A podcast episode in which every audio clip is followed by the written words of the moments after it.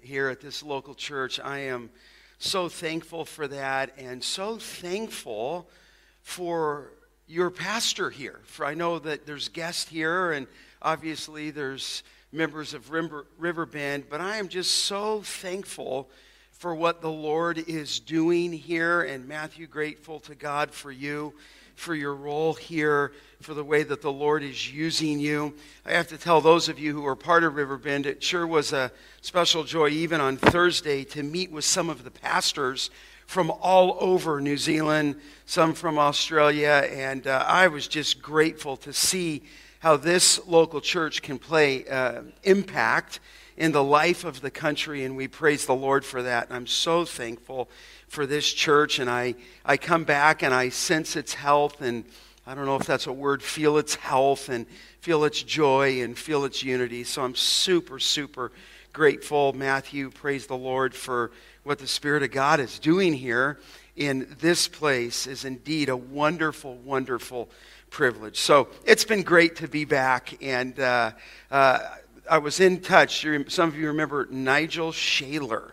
And uh, Nigel is a dear friend. He's serving the Lord in Southern California now with a good friend of mine, Chris Mueller, who was here last year. And uh, I sent him some pictures. And I always think it's funny because I met Phil, uh, Phil and Nigel in 1990, 29 years ago today, you know, this weekend.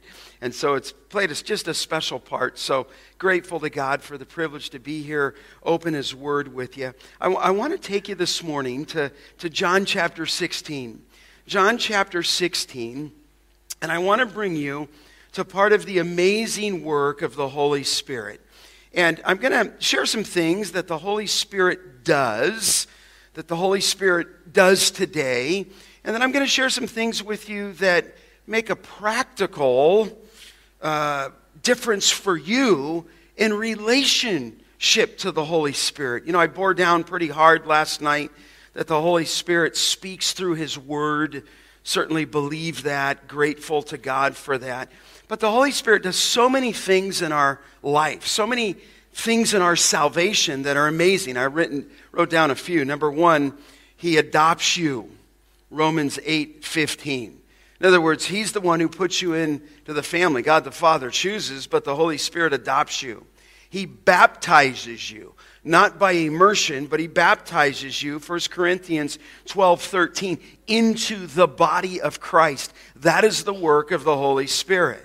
The Holy Spirit bears witness not only of Christ, but he bears witness in your hearts. He calls in Acts chapter 13 men into the ministry. In fact, I sat down with a young man yesterday who was wondering about his own call. And I realized as I get older, I could guide him a little bit, shepherd him a little bit, but ultimately, that's the Holy Spirit's call in a man's life, Acts 13 certainly we're going to look today that the Holy Spirit convicts the world of sin. He's doing so today. He empowers you in Acts 1 8. You shall be his witnesses. And you know that one. He's empowering you today to make a difference. In Luke 4, he fills you with power, both in Luke, in the temptation of Christ, Acts 2 4 Ephesians 5:18 he's filling you with the spirit he guarantees your salvation according to Ephesians 1:14 one of the reasons our assurance and not even necessarily our assurance there our eternal security in Ephesians 1 4 is because of the Holy Spirit. He's the down payment of your salvation. He's the guarantee of it. He guards you in 2 Timothy 1:14. He helps you, John 14. He's your comforter, he's your counselor. He's helping even now. In 1 Corinthians chapter 2, even today, he's illuminating truth to you in 1 Corinthians chapter 2. He indwells in you, Romans 8 9 and 11 1 corinthians 3.16 meaning that when you become a christian he takes up permanent presence in you in other words the spirit of the living god is dwelling inside of you and as i mentioned that's why you can grieve him that's why you can quench the Holy Spirit because He lives inside you. He's a person. And when you sin, I often tell people, I don't, I don't have the assurance of my salvation always uh, because of the hard truths I believe. I mean, obviously, that, that's true. But I know one of the reasons I'm a believer is when I sin, I have no joy in it.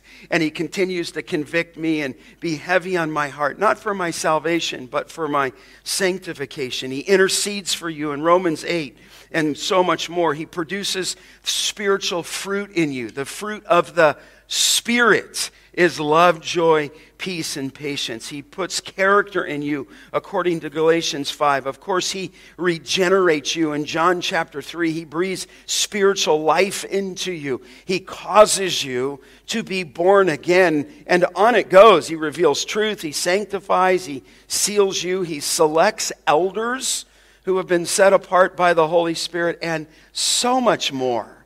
And so I want to just draw you, though to one of the works of the Holy Spirit in John chapter 16. Would you follow along as I read the text? And I'm reading from the ESV. You're probably holding um, the inspired version, the NASB. No, and the ESV is good, but um, if the words look a little different, I'm reading from the ESV. Nevertheless, Jesus said, I tell you the truth.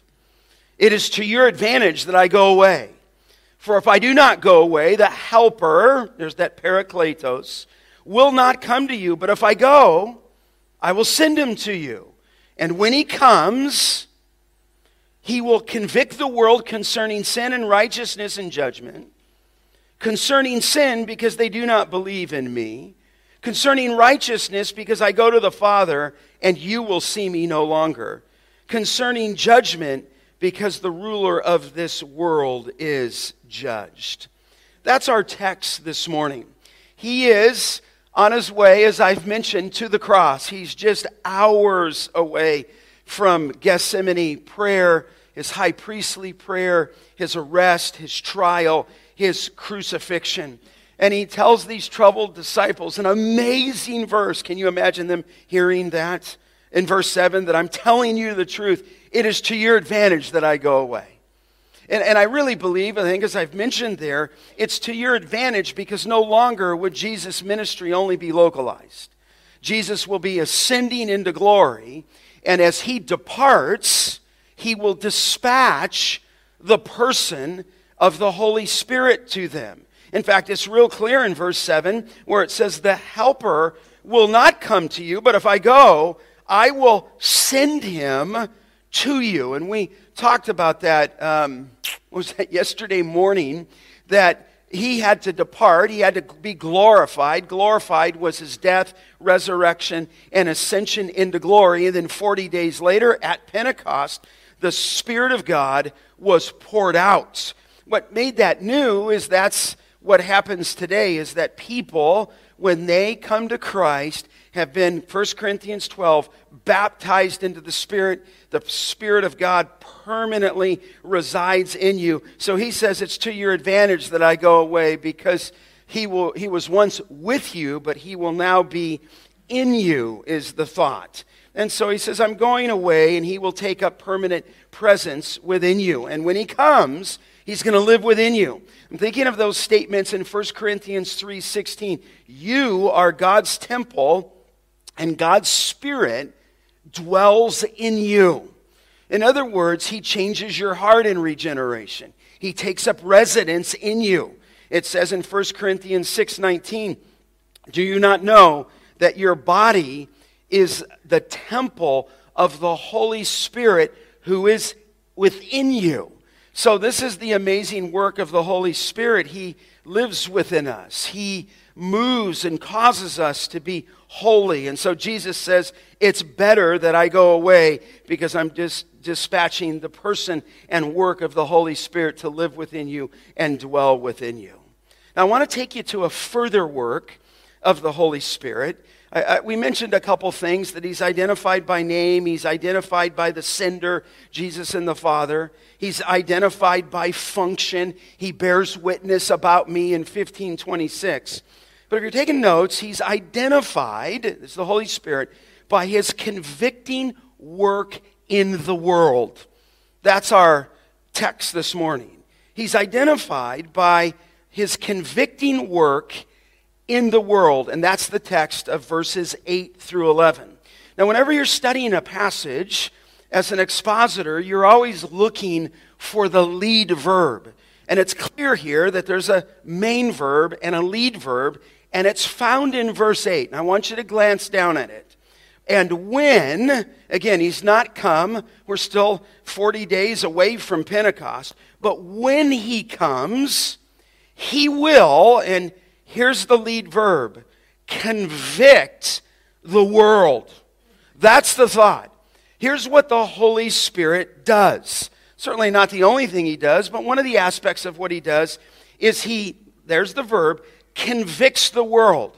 Then, when you're looking down in your Bible at 9 through 11, if you will, he expands and he does Jesus explain what the new verb, what that verb does.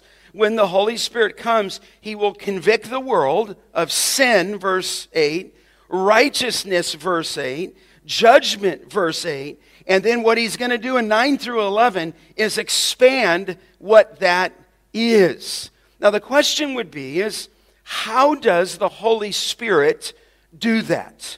What is the role of the Holy Spirit today? Certainly, we looked at some history. What is he doing in this world in the 21st century? Well, let me just demonstrate that in the text through three ways that the Holy Spirit is bringing that conviction. He's doing that concerning sin. He's doing that, secondly, concerning righteousness. He's doing that, thirdly, concerning judgment. This is what the Spirit of God does today. And I'm going to delay some things that I normally would put out front, so you need to hang with me so that I could bring a very purposeful application to you in what your role is today. Certainly, the lead thought is what the Holy Spirit is doing. Well, first, the Holy Spirit is bringing conviction of sin. Conviction of sin. Look at verse 8. Excuse me, it says there uh, in 8 convict the world concerning sin. And now in verse 9, concerning sin because they do not believe in me. It is the Spirit's convicting work that reveals to the world their sin. At a very basis, foundational basis of this text, the Holy Spirit's role even this day, and certainly in that day, is to expose, that's what part of the word for convict means, expose the world's sin. Sometimes some of the scholars would translate it to convince the world of sin. But it, it's more than that. that. That term for convict here is a legal term. In fact, it's a little more sharper than expose, I believe. It would be like a prosecuting attorney. In other words, the word convict is used in a courtroom, and as, a, as a prosecutor, if you will, the Holy Spirit drives home personal conviction in an individual's heart and mind to bring them to the need of the Savior. So I would say it this way that the aim of the Holy Spirit's work is to bring the unbeliever to see his or her perilous condition in which they, sta- they stand. Now, listen, the Holy Spirit convicts sinners. You say, well, Scott, what, what, what do you mean by that? Oh, well, just to say that it's the role of the Holy Spirit to produce in the life of an unbeliever an overwhelming sense of sin. Sin, of course, if we just took that word, is what misses the mark of God's holiness, God's standard, God's perfection. And what sin misses is the ideal of being perfect. He's created the law, He is the lawgiver. Sin misses God's standards. Now, we both know, we all know that Ephesians 2 1 says that we are dead in our trespasses and what? Sins. We are, in that sense, overwhelmed of our sin we are guilty of our sin. The Bible tells us that throughout the scripture that man is blinded by his sin. He is alienated by his sin. He is, one scripture says in Ephesians, hostile in mind, engaged in evil deeds. And so as Jesus departs, they're thinking, what's going to happen? He says, I'm going to dispatch the Holy Spirit to you.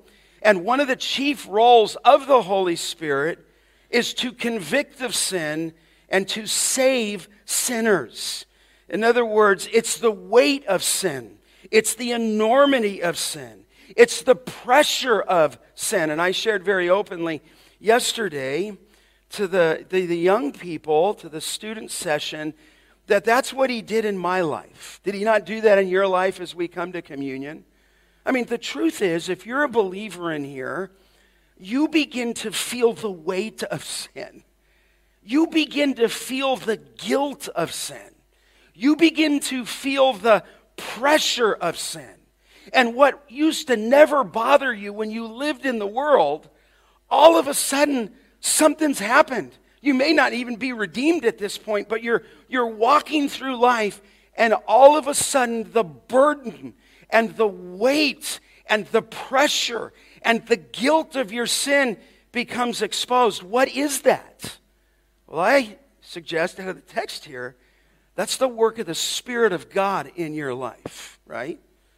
In other words, you're moving along in a worldly path, you're moving along in the flesh, and all of a sudden, God Almighty begins to arrest you through the work of the Spirit and begins to put pressure on you. The truth is, not any of us this morning would ever be saved apart from the work of the Holy Spirit. What does the Holy Spirit do? Well, first, the Holy Spirit brings an awareness of sin, a conviction of sin. He exposes our sin. And so he's giving this to the disciples to encourage them. As I go, I'm going to dispatch the Holy Spirit to you. And one of his chief ends is he'll not only bear witness of me, he'll not only glorify Christ, but he's going to be in the world convicting of sin. Secondly, though, note this it's not just conviction of sin. It says, and righteousness in verse 8. And then it says in verse 10, concerning righteousness, because I go to the Father. Now, there might be a question here is this true righteousness? The righteousness that only Christ can bring? Does that, was that what the Holy Spirit's doing? Or is it self righteousness? Well, I think at least at the outset, the Holy Spirit is bringing the world to conviction, both of its sin and then here of its self righteousness. In other words, you're moving along in your life going about your business, going about your sin, not wanting accountability to anybody, not caring what God says, not caring what the Bible says. And in this sense, you might even be moving about in your self righteousness. You think about the Jewish nation, all your righteous deeds, says in Isaiah 64, are like a filthy garment. Here was the nation thinking they were so righteous in their own, obviously, self righteousness. In fact, think of the leaders, think of the Pharisees, even though they studied meticulously the law of Moses, they're attempting to murder Jesus in John chapter 7.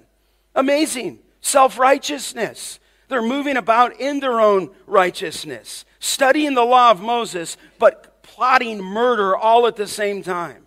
You get to the other portions of the book of John, and the Sabbath is religiously kept, all while Jesus is being condemned for healing a paralytic of 38 years on the Sabbath. I mean, if there was any self righteous nation, it was the Jewish people. But all of this, all of this human righteousness is inadequate. It is not sufficient. It is unacceptable to God. Do you remember, beloved, in the book of Romans when Paul said of the Jewish people in chapter 10, they did not know the righteousness that comes from God, and so they sought to establish what? Their own. They didn't get the righteousness that comes from God through faith. They thought to establish their own. And it says in Romans 10, they did not submit to God's righteousness. In other words, they were so self righteous they didn't submit to God's righteousness. I think you remember Paul before his conversion in Philippians 3.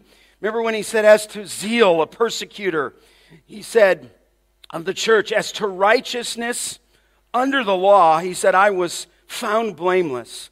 But then you remember whatever gain he said I had, he said, I count it all for the loss of the sake of Christ. For his sake I have suffered the loss of all things. He said, I count them but rubbish in order that I may gain Christ and be found in him, not having a righteousness of my own that comes from the law, but that which comes through faith in Christ, the righteousness from God that depends on faith. So you say, pull it back together. What is the Holy Spirit doing? He's convicting the world of their sin. He's convicting the world of its self righteousness. In other words, your sins fall short of the glory of God. Sin and self righteousness damns you forever.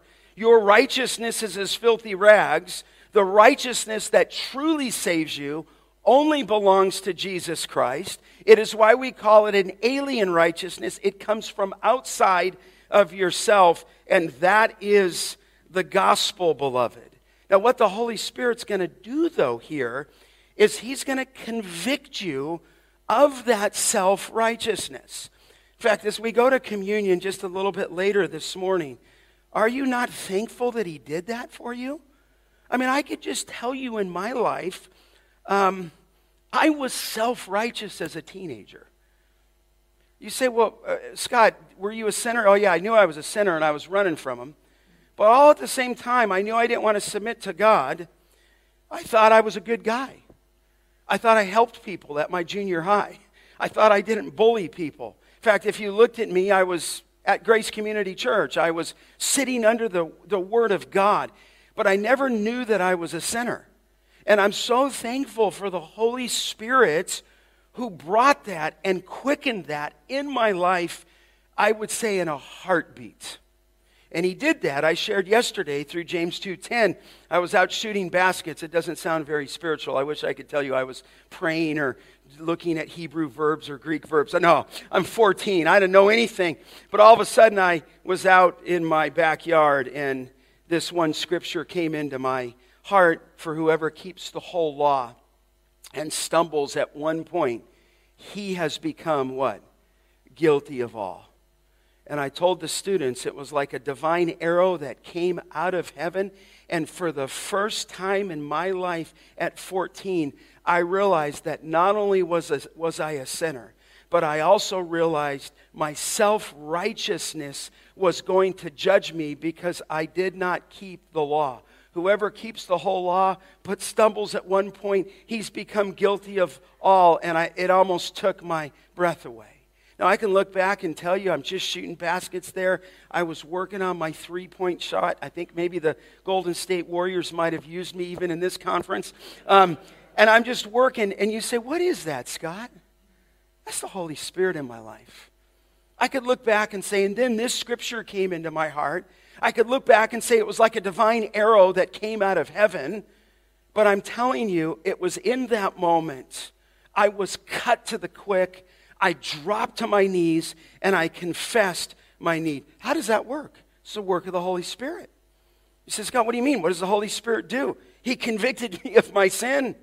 He convicted me of my self righteousness. At the same time he did that, he showed me the beauty of the Lord Jesus Christ. Beloved, this is, as, as we come into communion later, the nature of what the Christian faith is all about. It's called the doctrine of justification. And when God justifies you, when God declares you like kind of a legal courtroom, the gavel goes down, you are righteous. Justification always involves two things Justification number one involves the removal of sin. It must be taken away. You must have your sins removed, and Christ did that by his death on the cross. But secondly, justification involves something else. You have to have something taken away, you have to have something added, and what is added is what? Is righteousness. Not your righteousness, it's the righteousness of the Lord Jesus Christ. And so when one is justified, your sin is removed, and then righteousness is added. He takes your sin that you committed that damns you forever, He removes that from you, places it on the cross of Christ who died in your place. But you, you wouldn't only, there's something else that you would need. You'd need righteousness to stand in the presence of God, and He gives you the righteousness that comes from Jesus Christ, and it comes through the. Do- How do you get that righteousness? There's an agency. What's the agency? Faith. Now, not everybody believes that. I mean, we think it's all by faith. You say, what do you mean by faith? You have to look away from yourself. You have to look up to Christ. You have to look away from your own righteousness, your own merit, your own deeds. You have to look to the cross of Christ. And, and you say, well, yes, that's the gospel. That is the gospel, unless you're Roman Catholic, right? And if you're Roman Catholic here, I'm not trying to be um, offensive. I'm actually glad you're here I'm not going to say something rude. I'm just going to say what the Roman Catholics believe. Now, we're talking about righteousness. How do you get that righteousness? The Spirit of God convicts you of your self righteousness. When He does that, you have to cry out to Christ to not only forgive your sin, remove it. You have to have the righteousness of Christ, active obedience, placed into your life so that when God Almighty looks down on you, He sees you through the finished work of Christ. But of course, a Roman Catholic doesn't believe that. How is a Roman Catholic justified? I, I, just, just share with you honestly. It's just, I'm telling you what they teach. We would say it's by faith. We how are they justified? Do you know? I don't know if you, and I can't quite hear. I, I think I heard works, and uh, yeah, but that's not really, that's secondary, the secondary work. You know how they're justified? Like, all I know is when I was 14, I got down on my knees. I, I just, it was like a harpoon. God, I'm a sinner. I didn't, I, didn't, I didn't know quite. I'm 14. I didn't know all the theology, but, but I knew this God, I'm a sinner. You're a righteous Savior. Take my sins. I believe, I confess you as Lord. I confess, maybe I knew enough of Romans 10 that you, you, you, were, you died and you were raised on the third day. And with the confession of my mouth, Lord, redeem me. And I got up and, he, and I was saved.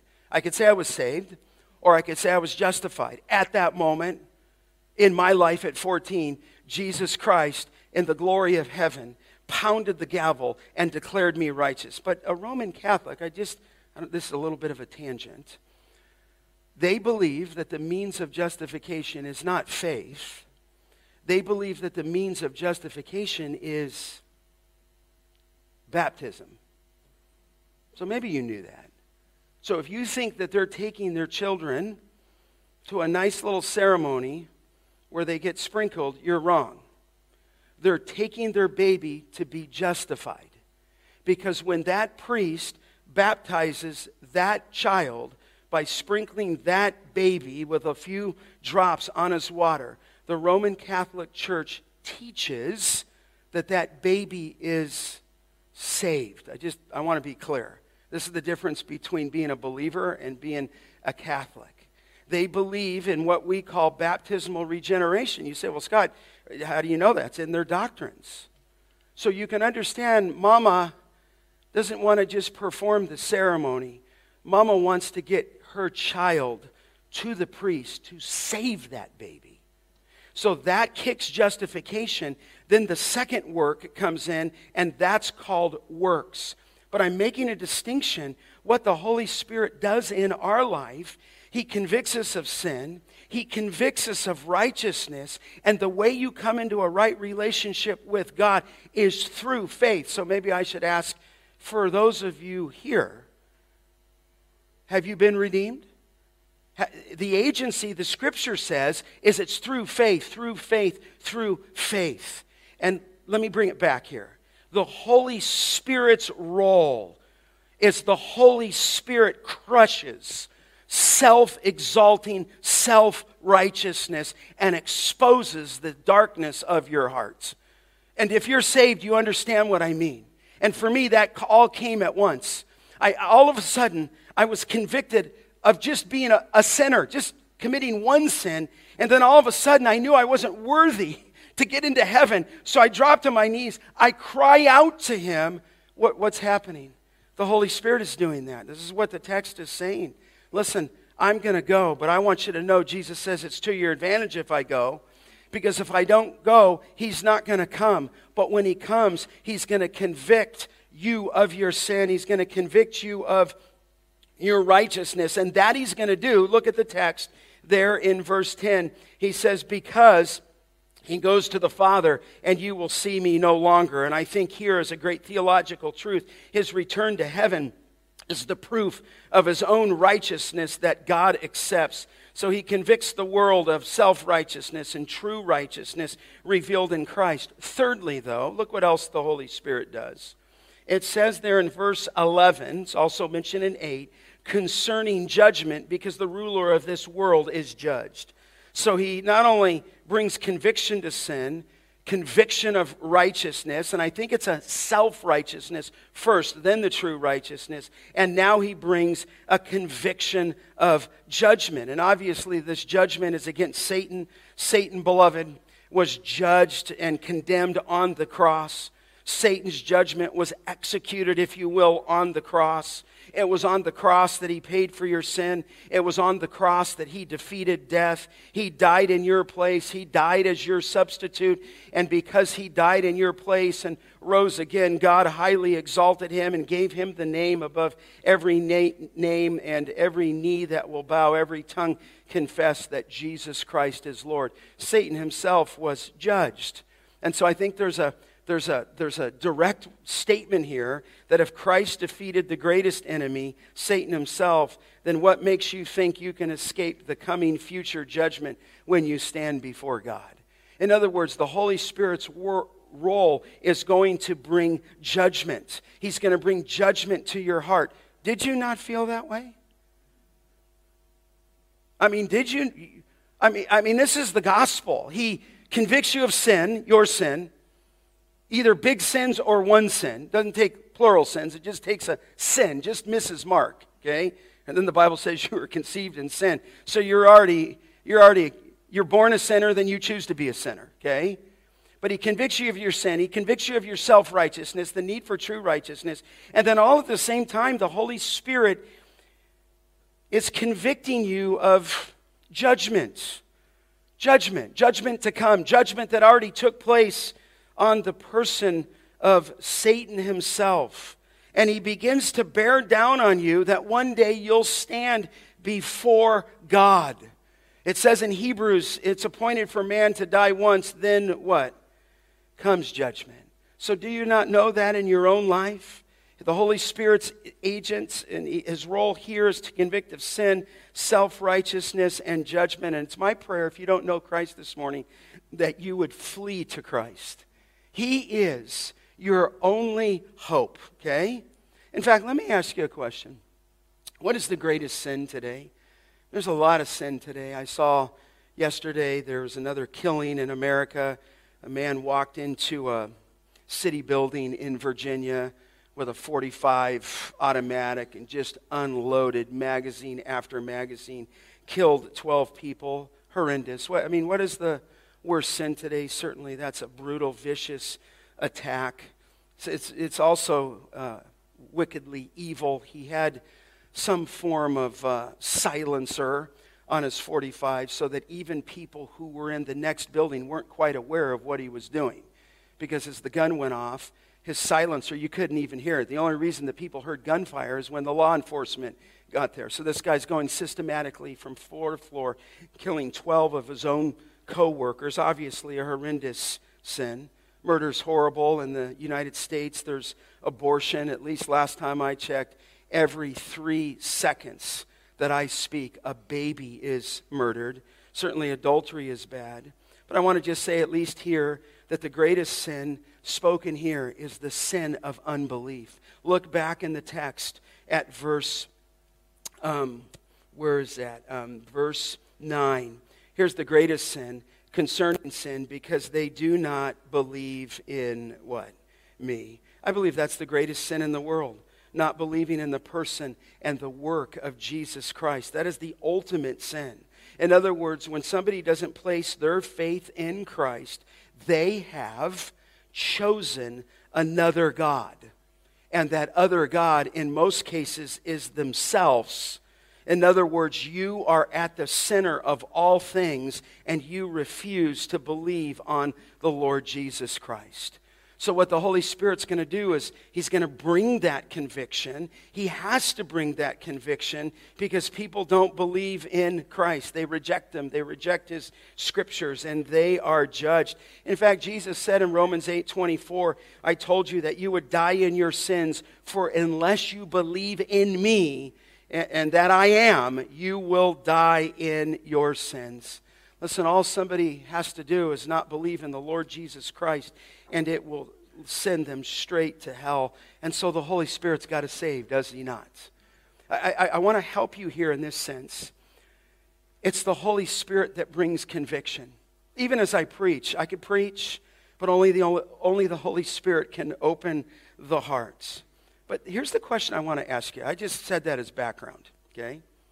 What does the Holy Spirit use to accomplish the conviction of sin, the conviction of self righteousness, and the conviction of judgment? Now, I'm, I'm, I'm, I'm taking you just a step further here. You say, ah, like if I looked at my life, I said, uh, I realized, like, bing, like the light went on. I'm a sinner. I kept the whole law, but one point I'm guilty of the whole thing. I felt that weight. I knew it in an instant. From the Holy Spirit, I was self righteous. At the same time, for about two years of my life, I'm running from the judgment of God. I'm, as a kid, I was. I, I felt like He had me in the crosshairs of His scope, okay? And everywhere I went, I was guilty. I mean, I was running, I, but I, you know, like they say sometimes the hound of heaven is after you. And, and then all of a sudden, I thought, I'm doomed. I'm toast. I'm on my way to hell. And I, I dropped, okay, that's the Holy Spirit. But what does, what means does the Holy Spirit use? Look back in your text. The key is in verse 8. I want to draw you back to that verb. It says, when he comes, underline this, and I think you have it in the NASB. He will convict. That's the key here to understanding this passage. It's that lead verb. Now, that lead verb, follow with me here, is a Greek verb, elenko. And, and the word means, the word convict, to show someone their sin and summon them to repentance. To convict means, I'll say it again, to show someone their sin and summon, summon them to repentance. Now, the Holy Spirit is doing that. He's showing the sin and he's calling to repentance. In fact, that word there, that verb convict, is often understood in a judicial sense of bringing down a negative verdict, regardless of whether or not the, the convicted party admits any guilt. But the question I'm asking you is how does the Holy Spirit do that? Now, that verb for convict in the New Testament is used 18 times. And nearly every time it is used, hear me on this, it is the Word of God that is convicting someone of sin and calling them to repentance. Okay? In other words, I, I, I want to get to the point of your life of what you're doing in evangelism. Okay? We know in evangelism, apart from the Spirit of God, nothing can happen, so you're praying like crazy. But I'm telling you that one of the means of the Word of God to bring that conviction is the Word of God itself. Let me show you, just so I'm not saying that. Look over in 1 Timothy chapter 5, okay? I'm anxious to show you this. I found it very fascinating as I track this down. But in 1 Timothy, is that what I said? 1 Timothy, look over there and look over to 1 Timothy chapter 5. Of course, it's in a passage of elders, it's giving Paul to Timothy instructions for a church. And I, draw, I want to draw you to verse 17. 517 let the elders who rule well be considered worthy of double honor. And the ones who are worthy of double honor, in other words, uh, all elders rule, but there's an adjective there. Some elders rule well. There's a beauty in what they do. He says, let them be considered worthy of double honor. Double honor is not only honor and attitude, it's honor and remuneration. It says, especially those who labor in preaching and teaching. So he's talking about the elders' war role preaching and teaching. Verse 18, the scripture says, You shall not muzzle an ox when it treads out the grain, and the labor deserves his wages. Do not admit a charge against an elder except on the evidence of two or three witnesses. Watch this. As for those who persist in sin, there's our word sin. Here's the word rebuke them in the presence of all so that they may uh, the rest may stand in fear that word there rebuke is the word for convict now you would think in the context as he's laying out verse 17 preaching and teaching as he's laying out the scriptures in verse 18 that if someone is, con- is persisting in sin verse 20 you rebuke them, elenko, in the presence of all, so that the rest may stand fearful. In fact, look at 21. In the presence of God and of Christ Jesus and of the elect angels, I charge you, Paul says, to keep these rules without prejudicing or without prejudicing. And, and then he says, doing nothing from partiality. Now, I, it's the Word of God in that context that is reproving someone of their sin. You could actually say there in 520, those who persist in sin, convict them in the presence of all. And in the context, he's using the word of God. let me take you over just to the right a little bit. Second Timothy. I think you understand this text. Paul is giving his charge to Timothy in 4 1, 2 Timothy 4 1, in the presence of God and of Christ Jesus, who is to judge the living and the dead. And then he says in 4 2, preach the what? Word. And you know this. Be ready in season and out of season. And what's that first word? Reprove, rebuke. And the word for convict, elenko, is the word for reprove. So you can't move away from the command of the pastor to preach the word, and while he's preaching that word, he is ever convicting and reproving with that word. And so here I'm just making the, the, the, connection here between the Holy Spirit's work, but the means of that often is the Word of God. Look to the right again, just in the book of Titus. In the book of Titus. There, he's speaking to the elders. He must hold firm, verse 9, 1 9, to the trustworthy word.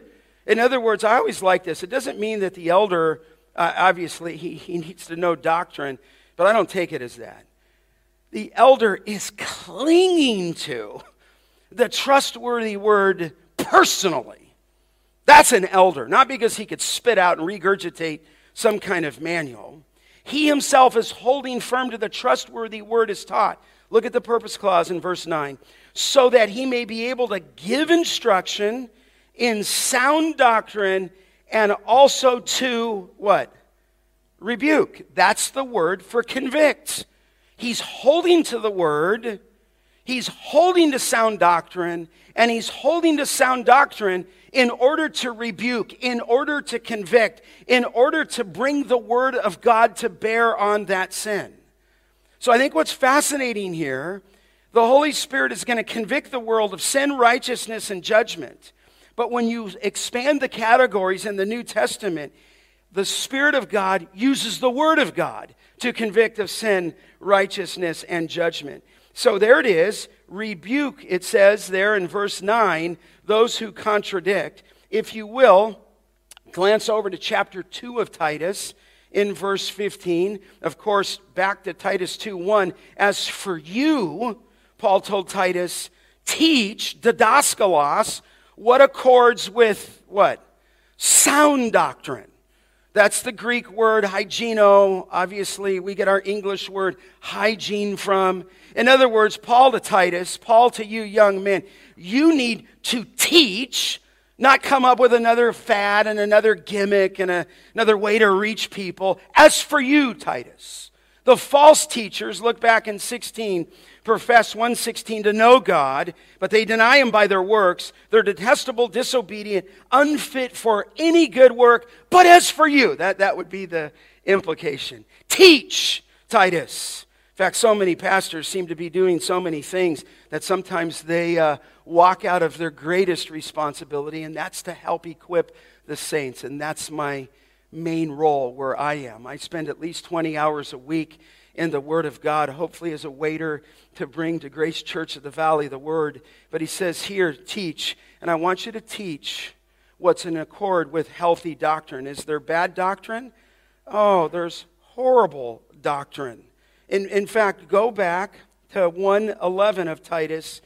There are men who, mu- Titus 111, who must be silenced because they're upsetting what? Whole families by teaching for shameful gain what they ought not to teach.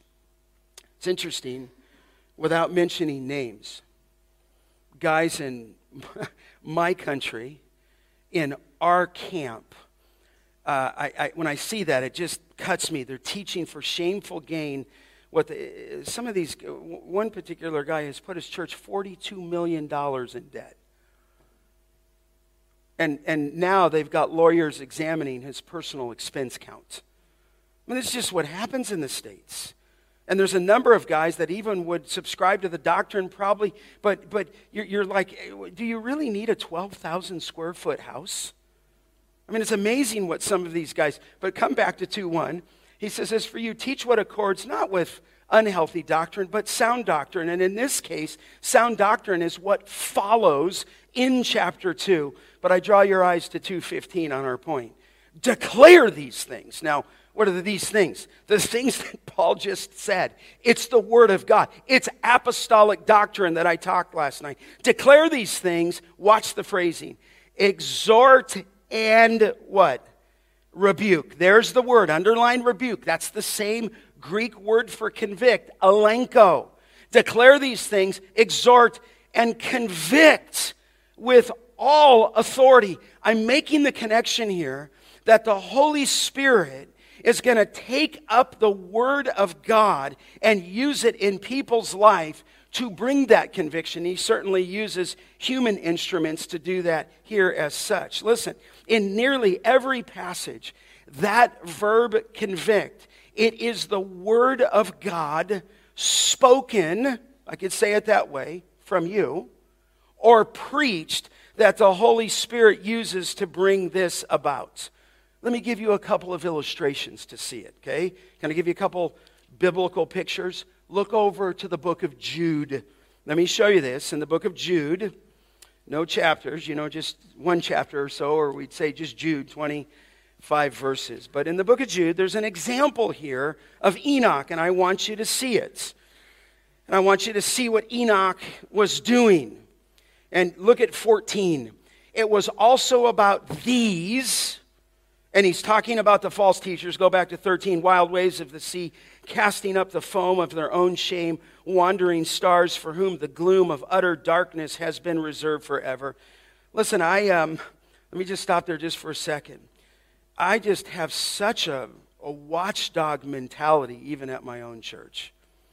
I don't, I, I the older I get, the, the more I realize how false doctrine ruins families. And so it's not like a prideful thing, but I'm watching people. I'm looking over people. We're making them go through membership class because I know somebody would just like to infiltrate our church. But he says of these false teachers, they're like waves of sea casting up the foam of their own shame. Look at verse 14, though it was also about these, watch this, that Enoch, the seventh from Adam, and what did he do? He prophesied. I don't need to go into a whole discussion there, but he is declaring, he is preaching, he is prophesying the word of God, saying, look what he's saying in verse 14 Behold, the Lord comes with ten thousands of the holy ones, that sounds like judgment, to, verse 15, to execute judgment on all, and watch this word, and to convict all the what? The ungodly.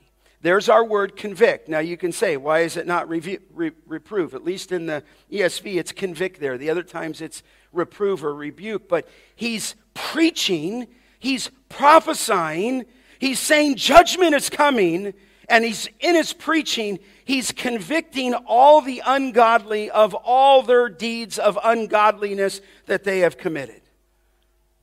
My point is, is that the Holy Spirit is going to convict and he's going to use to do that the means of the Word of God. Let me give you a second illustration. It's a biblical illustration.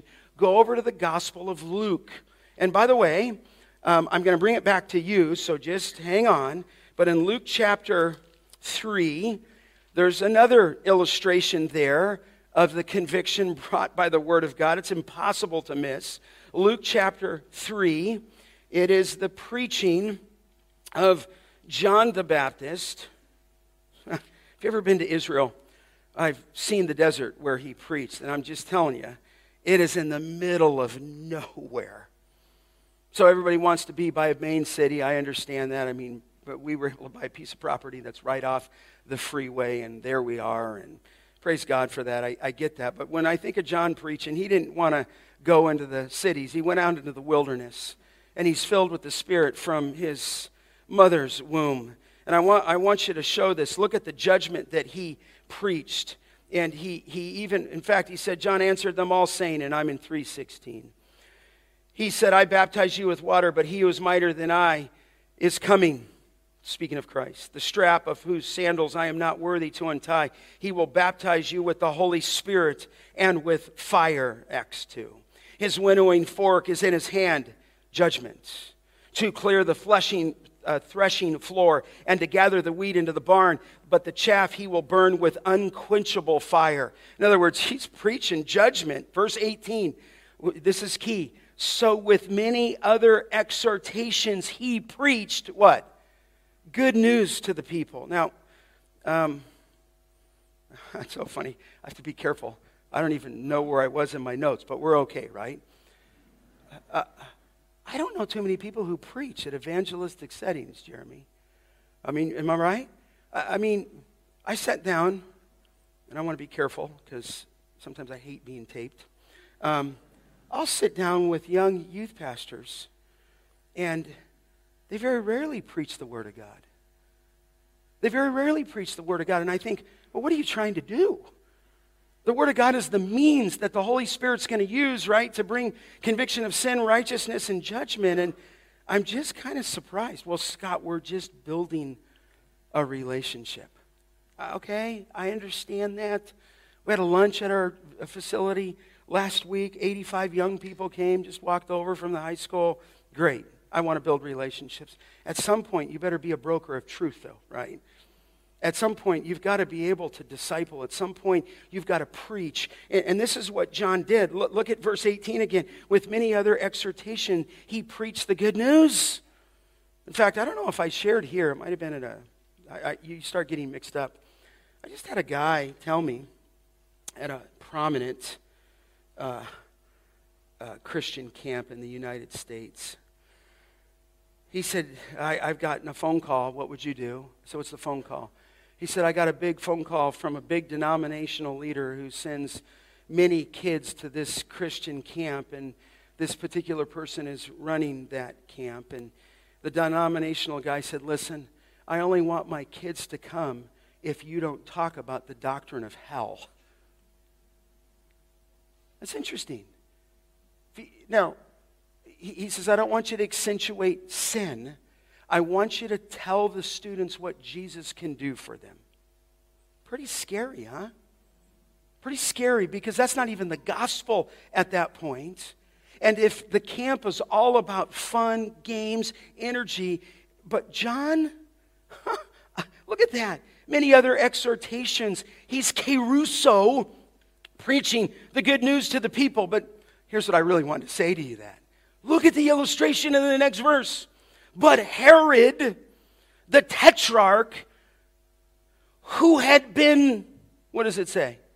I have reproved by him. Give me a preacher like John the Baptist. He's preaching the good news. As an example, Herod the Tetrarch had been reproved. That's the word convicted. That's Elenko there, who had been reproved by him for Herodias, his brother's wife, and for all the evil things that Herod had done. Man, that's a dude with moxie, huh? I think we got Matthew, in some sense, a bunch of wimpy pastors today trying to please everyone while people in your church suffer under false teaching. And here's Herod. All I know, he's out in the wilderness. And he gets to Herod and he reproves him. But I'm thinking he reproves him in the context, verse 18, of preaching the good news to the people. Now, now come back to John just for a second and, and stay with me. You've been real patient, okay? Come back because I'm really not done yet, okay? The, the reason I really believe this is tied to the meeting is let me share you uh, why it is tied to this context in, in John 16 about the conviction being the Word of God is the context. And the reason I say the context is glance down again at 1612. And I read this last night. I have many other things to say to you, but you cannot bear witness now. But when the Spirit of truth comes, he will guide you into all the what? Truth. He will not speak on his own authority, but whatever he hears, he will speak, and he will declare to you the things that are to come. He will glorify me. He will also, it says, for as he will take what is mine and declare it to you, and all that the Father has is mine. Therefore, all I, I said that they will take what is mine and declare it to you. He's depositing the word of God. And I really believe in the context here, it's the Word of God. In fact, if you go back up to chapter 15, verse 26, I even think it's a bookend. When the Helper, 1526, comes, I will send you from the Father the Spirit of truth, truth in the Scripture, who proceeds from the Father. He will bear witness about me. Okay? And so, number one is context. And in fact, second reason, and I'm just going to be brief here look over the book of Acts is because of the preached message in the gospel. Look over in Acts chapter 2. Um, th- this is just a great section. I want to show you here what he was doing. And I think you realize as he was preaching in Acts chapter 2, after the Holy Spirit came in 222, men of Israel, hear these what? Words. Jesus of Nazareth, a man attested you by God with mighty works and wonders and signs that God did through him in the midst of, as you yourself know, that Jesus delivered, was delivered up according to the definite plan and foreknowledge of God. It says, You crucified. In other words, he goes right after. He just says, You crucified. You killed him. In other words, he's bringing the guilt there, he's bringing the judgment. You killed him by the hands of these lawless men. Go down to 233. He says, Therefore, being exalted at the right hand of God, having received from the Father the promise of the Holy Spirit, he has poured this out that you yourselves are seeing and even hearing. And after he preached, look at verse 37. When they heard this, they were what? Cut to the heart. What is Peter preaching? He's preaching the life, the death, the resurrection of Jesus Christ. And in this opening gospel message, they were cut to the heart. You say, well, Scott, if you just if you just preach like this, you're just going to empty New Zealand. Really? At the end of his sermon, how many people got saved? 3,000 people were saved. I make the, the, the connection here that the reason our churches are so weak is there's so few people truly regenerated in it because they're not hearing the word of God. Now, hang with me. I got a word to you, okay? Not a prophetic word, but a word, okay? I want to drive this home. What's amazing in this, and I've hit apostolic doctrine and preaching, but I think the point's greater. I think the point, by implication, secondary, is that the Holy Spirit uses you. Because if you glance back up, go back to John just one second. Go back. He's going to use you. You say, why do you say he's going to use you? Because I think he's going to give it to the apostles, But then you got the statements like this in 1526 at the end He will bear witness about me, the Holy Spirit will bear witness about me. And then in 1527, and you also, 1527, will bear witness. And again, primarily to the apostles because you have been with me from the beginning, but certainly when you come into Acts when it says, and you shall be my witnesses. Uh, but listen, you, you, might say, well, Scott, what, what, what's my role? Well, pray as you talk to people because only the Holy Spirit does that. But in the sovereignty of God, He uses you in the process to speak the Word of God to convict the world of sin, righteousness, and judgment. Mom, He wants to use you. You say, Well, Pastor, I wouldn't know where to start. Just at some point, start with the Word of God. Maybe just grab somebody, get some coffee, or as you would say, some tea, okay? And, and just go through the scripture with them. If you're junior high, or I don't know if you call junior high or middle school, you got students sitting in front of you on the right, on the left, and behind. He's going to use the Word of God. In other words, the Word of God is so powerful, all you have to do is open it and let it speak, and it's going to be doing His work. Dads, you say, how do I do this? Start opening the Word with some people. Even if you get a moment at work, just say, let me just show you this scripture. Let me just show you this. Let me, let me show you what the New Testament says. And, and I think the key here, and, and you don't want to miss this, I'm going to make this connection, or you'll miss the whole point. Where does the Holy Spirit reside? He resides in you. So he tells these apostles, I'm leaving, but I'm coming to live not just with you, but be in you. The Holy Spirit resides in you to bear witness. In other words, the Holy Spirit is going to use you in the context of your evangelism, empower you to be his witness through the teaching of the Word of God. God wants to use you, empowered by the Spirit, to show the world the Word of God. Amen? Listen, this is for evangelism. So he's going to do that. The Spirit's going to convict sin, righteousness, and judgment, but he's going to use the Word of God. So I look back on my life. Uh, I'm laughing. I'm dribbling the basketball. And into my mind pops what? The Scripture. What is it? He, right there, he just stopped me. So, how did I know the Scripture? Because I heard it in church. Why did it come to my mind? The Holy Spirit.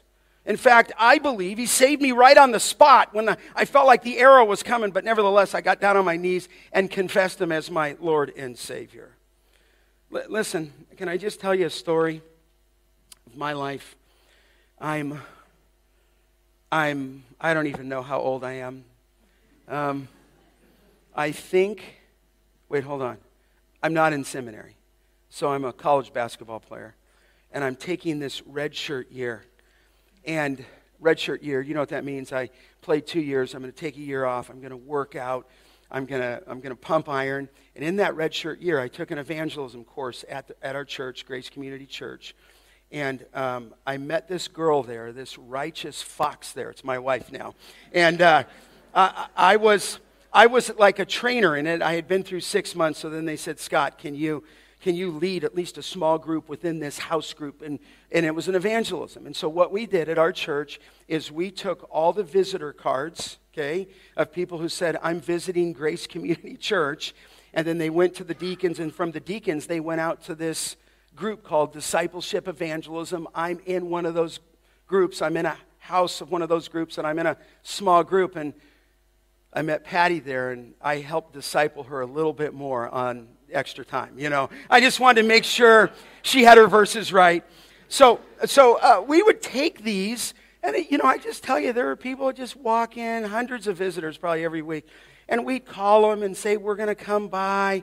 We just want to sit with you and talk with you. I don't even know if you could quite do that today. Uh, for you evangelists out there, don't take that the wrong way. Um, I, we still do some of that. We do door to door at our church, but, but we were following up our visitors. So we go into this home, and we go into the home of, uh, I can still remember it. I could still remember her name. Her name was Pam Smith. We walked into her apartment. I'm probably uh, 20 at this time, 21. And so we memorized a, a plan of salvation uh, it was pretty cool. Like, it, you, you, know, here's the verses, here's the character of God, here's sin, here's the need, Christ, here's faith, here's repentance. And so you train the people in your group, and you go into these homes. And so we're talking to Pam Smith. She visited. And as I'm talking to her on the gospel, I could see tears welling up in her eyes. And I thought, oh, Scott it's probably the first time I had been out with Patty. Maybe it was the first time as a leader. I thought, I have grossly offended this woman. And so not only are there tears in her eyes, she starts to sob. And I'm, I'm like, I mean, they never trained me on this one. She just, there's two or three of us in her home, just, she's sobbing. And I'm like, ah, yeah. Um, I was looking at my wife, and she, she, well, she was my girlfriend. No, she was just my friend at that time. Uh, and so she's sobbing. And I said, Pam, are, are you okay? She said, Scott, how come nobody's ever told me this? She goes, I, my sin, I'm a sinner. What must I do? And then I thought, uh, I don't know. I mean, I thought the plan, the, the plan says okay, here's how you come to Him. And here's what I learned the Word of God is so powerful. It surprised me. It brought her under conviction, the Holy Spirit, using the Word of God out of a mouthpiece. I'm not preaching, I'm just sharing with her. And I have to say, I walked out and I think, wow, the Word really is powerful, you know? And she, we got down on our knees. I, I, I think that was the right thing to do. I got down on my knees and she prayed to receive Christ. But I'm telling you, what I saw is the conviction that the Word of God brought through the Spirit of God to reduce this lady to sin, her own self righteousness, and judgment. And then I can still remember it like yesterday. We get off our knees, there's tears of joy. And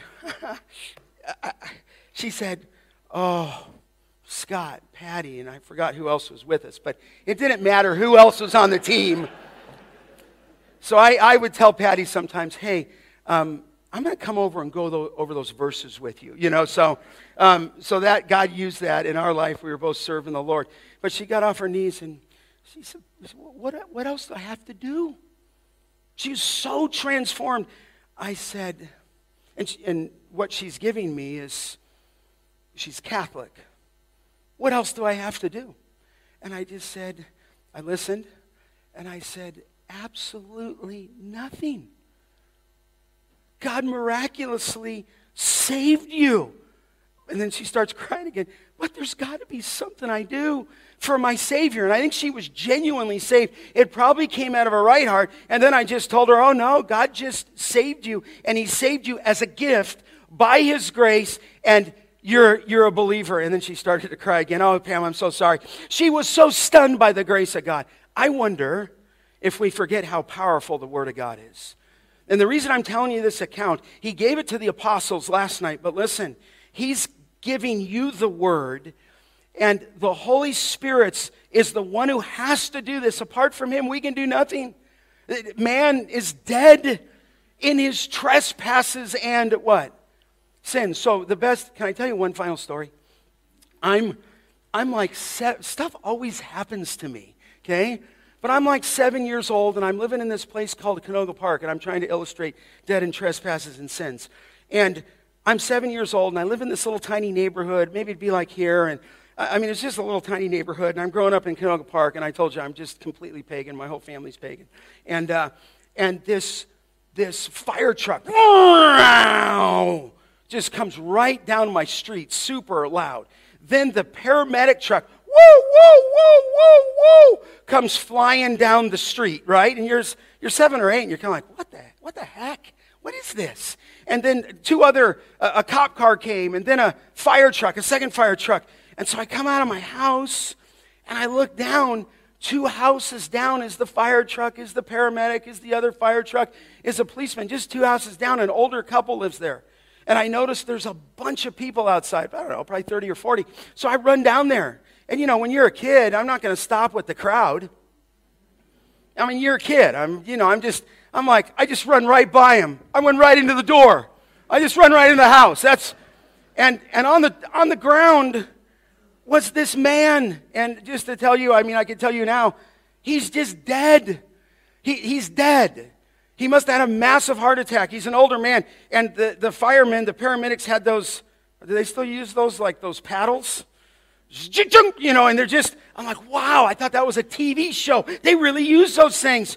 And it was really sad. The, his wife, now widow, is crying, and they're doing everything they can.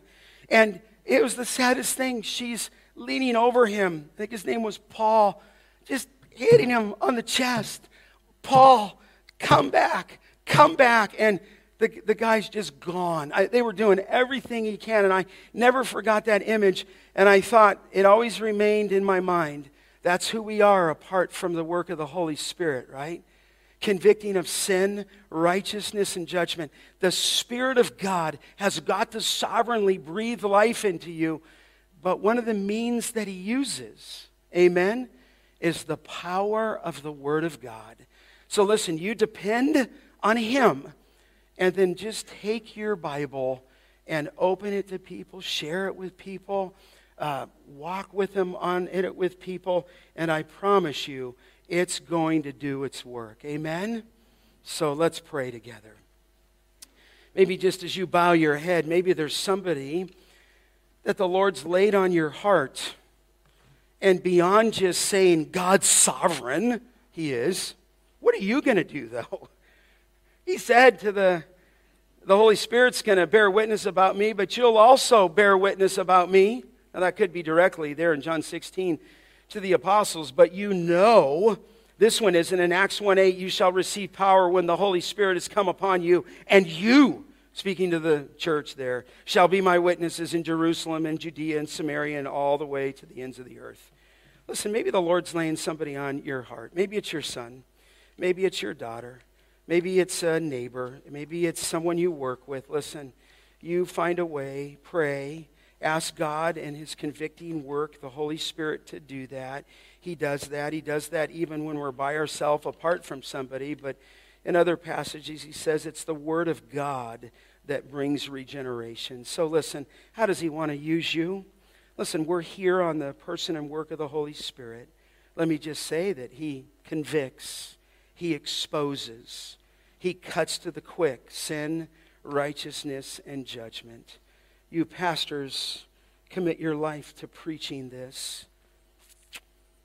Those of you who are faithful in the things of the Lord, listen, just open the book. Open the book and let it do its work. You'll be surprised how powerful it is. If there's any here this morning, listen, I warn you, flee from the judgment to come. You may think you're comfortable. You may be like me. You may be like me when I was 14. I didn't want to submit to Christ. And praise be to God that the Word of God convicted me. I pray that it does so in you. But you only have one hope, and your only hope is to flee to Christ by faith, to have the righteousness given to you that was only bound up in the perfect life of Christ. I beg you, I plead with you, I urge you, come to Christ you will experience not only the forgiveness of sin, but a right standing with God.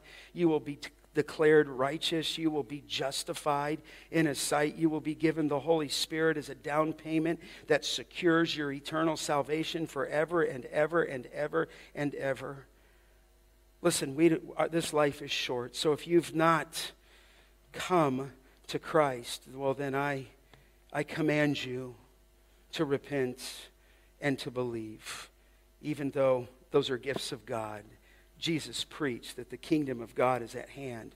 Repent and believe. Repent of your sin and believe on the Lord Jesus Christ. Father, thank you for these sweet people. Thank you for their hearing of the Word of God. We've went a little over. Bless our time. Bless our fellowship. Thank you for the person and the work of the Holy Spirit.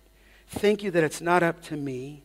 It's not up to gimmicks. It's not up to some kind of show. It's not up to some kind of uh, pull the hymnals out, change the music, don't talk about sin, don't talk about hell. In fact, Father, we do talk about those things because how else will somebody's sin be exposed? How will someone's self righteousness be exposed? How will someone's false judgment, even on the fact that they think there will not be judgment? But Jesus said the ruler of this world has already been judged, he's already dealt a death blow to Satan. So, God, would you just feed us, encourage our hearts, cause us to trust you? And then, Father, if anything, we just need to tell people the good news of Jesus Christ. Lord, we love you and we give thanks. And all God's children said, Amen. Amen.